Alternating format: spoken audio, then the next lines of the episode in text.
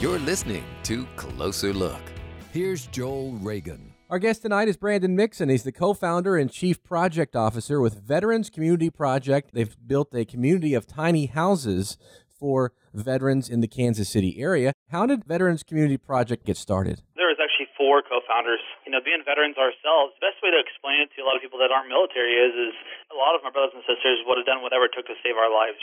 You know, they would have taken a bullet for us. They would have gave us blood. They would have gave us CPR. They would have done whatever it took to save our life. Why is it that a lot of these guys are literally on the streets battling with war in their head, and we're just leaving these guys hanging?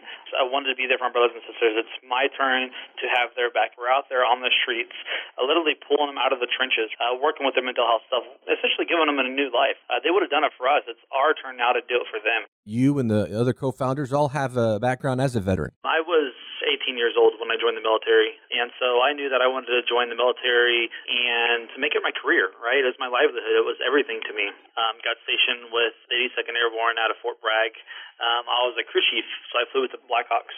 I deployed to Afghanistan uh, September 16, 2011. I actually sustained an injury to my left shoulder, my neck, and my uh, head. Come to find out, I actually ended up getting a TBI, and they ended up medevacing me from Bagram Airfield to Landstuhl, Germany. I, I felt really bad, right? Um, I felt that I left my brothers and sisters behind in Afghanistan, and you know they're the ones that had my back, that they loved me. Like for once, I actually felt at home, and I felt that I had a family. Leaving them was probably one of the hardest things I've ever had to do um, when the doctors informed me that they're actually going to medically retire me, uh, medically discharge me out of the army, um, I was pretty upset. You know, I battled with mental health issues at that point because I was essentially being told, "Hey, we don't have any use for you anymore. There's nothing they can do for you." I mean, that was one of the hardest blows I felt that I've ever encountered in my life being 22 years old, uh, medically retired from the military, I battled really hardcore with depression. Um, I battled really hardcore with suicide. I, I just I couldn't find my niche one day I was actually I volunteered with Wounded Warrior Project, and I met my, one of my really good friends down, the CEO of Veterans Community Project, Chris Stout. He seemed like he was really happy. At this time, I was really hateful. I just was not a very nice person to be around. When I met Chris, I'm like, man, why are you so happy? Like, what's what's making you take every single day? He's like, I help veterans, and I'm like, that sounds like a great idea. He's like, when I got out of the military, I still wanted to serve. It was ingrained in me. It was ingrained into my DNA. I wanted to be able to give back. I wanted to be able to make a difference. And I was asking him, well, how can I get involved? He actually recommended me to get my uh, heating and cooling license. Okay, that's exactly what I did.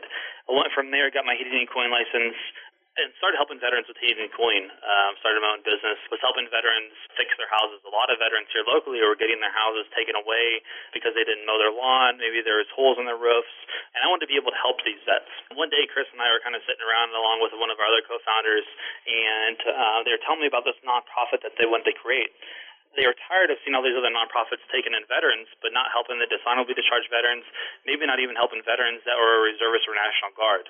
I didn't know this at all myself. I thought every veteran qualifies for benefits. That's actually not the case at all. At this time, I actually had an appointment at the Kansas City VA, and I was sitting at a stoplight, and this is where it really hit me hard.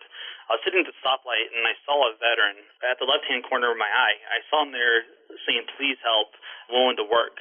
I kind of looked at him angrily. I didn't tell him though. I was like, you know what? I I did it on my own. You can figure it out, right? That night, I was literally laying in bed, and I almost started bawling out, crying.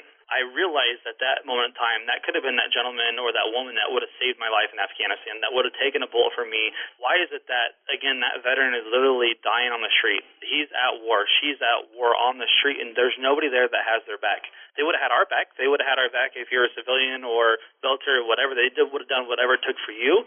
And why is it that these veterans are literally on the streets? That's when it really hit me hard that I need to do something. I need to be able to give back. I need to come up with an idea to be able to help my brothers and sisters.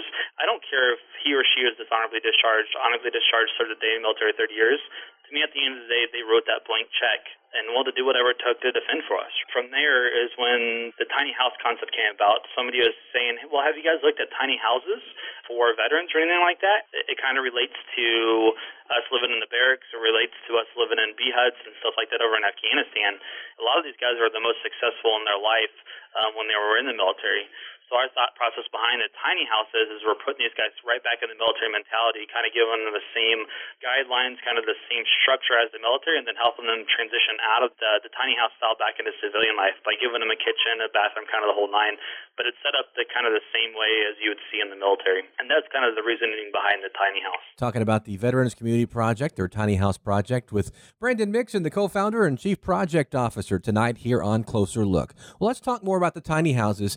Everything you've kind of designed them for the veteran, all the different struggles maybe they have mentally, the issues they have maybe with PTSD, and uh, you kind of just designed it with them in mind, right? Yeah, absolutely. Myself, struggle with uh, PTSD and a traumatic brain injury, so I w- wanted to design something I felt safe in. A lot of us veterans get used to kind of clearing the house and stuff like that. That's something that we felt that we did a lot in Afghanistan or Iraq. Uh, so I designed the house to be able to lay in the bed and see, uh, look over and see inside the bathroom, and also be able to see out the windows from the front door to the side door. So it's actually designed specifically that way for PTSD. On top of that, it's designed very small. That way, it relates a lot to living kind of like a barracks lifestyle or a B hut. When you walk in, most of our houses are 240 square feet. Uh, so when you walk in, immediately to your left, there will be a kitchen with a sink, refrigerator, stove. Uh, to your right, um, the veterans that actually live in our houses will get to pick out like a specialty type of furniture. So it could be a, a little dining table, it could be a little love seat, it could be whatever they choose. We have a relationship with Nebraska Furniture Mart. We've been very fortunate that they they donate that stuff. More in the back right hand corner, there's a bed um, that we built that has a closet kind of built in, a desk. Um, above that with a TV that kind of rotates.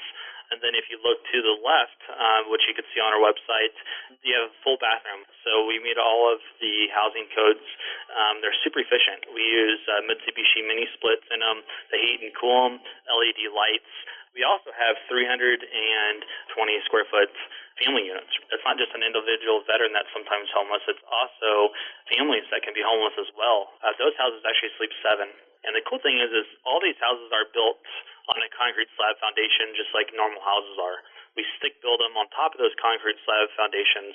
That way, they again we meet code. We're one of the first nonprofits in the United States that builds tiny houses according to code and within inside city limits. So that's kind of our. A lot of people say our claim to fame, but that's really the smallest, minute part in what we offer. The big part of what we offer is having a 4,000 foot community center that provides the health care, the dental care, the veterinary services, the wraparound services that make these veterans successful, right?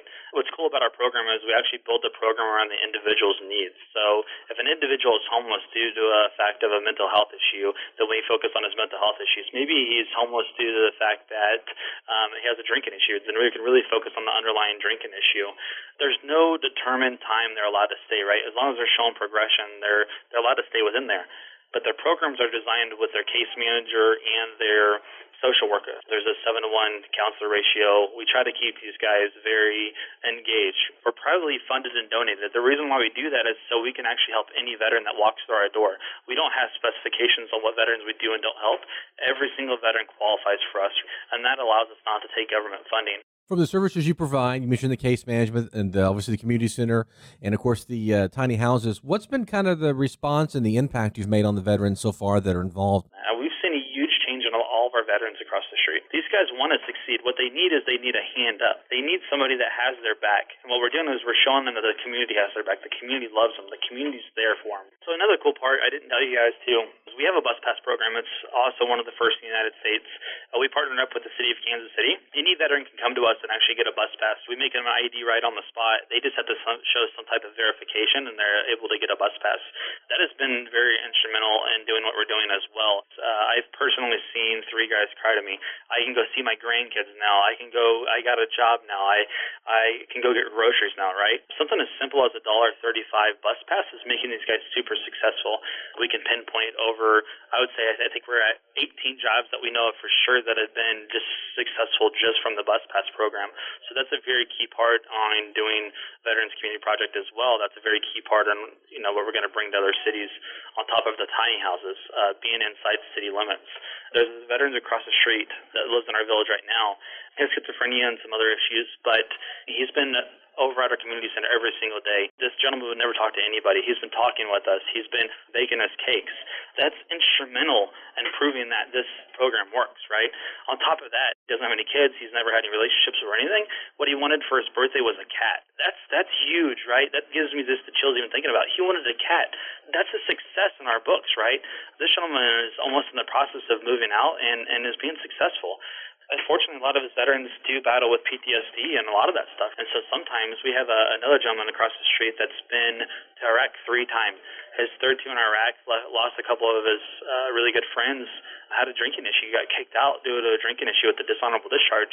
Couldn't get a job anywhere. Nobody's going to, you know, offer a veteran a job that's dishonorable discharge. That's almost worse than having a felony on your record. So literally, he was just on the streets living. Uh, tried to commit suicide a couple of times, and that's when we met him. We found him and we're helping him right now with getting his discharge upgrade, you know, to an honorable. He's served successful the last three tours, and since this happened, it's really a mental health issue, right? He didn't get the mental health help that he needed. He didn't qualify for any of the benefits from the VA. He's in our, our community now. He's wanting to get a job with a railroad. This this gentleman has been super successful. Talking with Brandon Mixon, he's the co-founder and chief project officer with Veterans Community Project, which is based in Kansas City.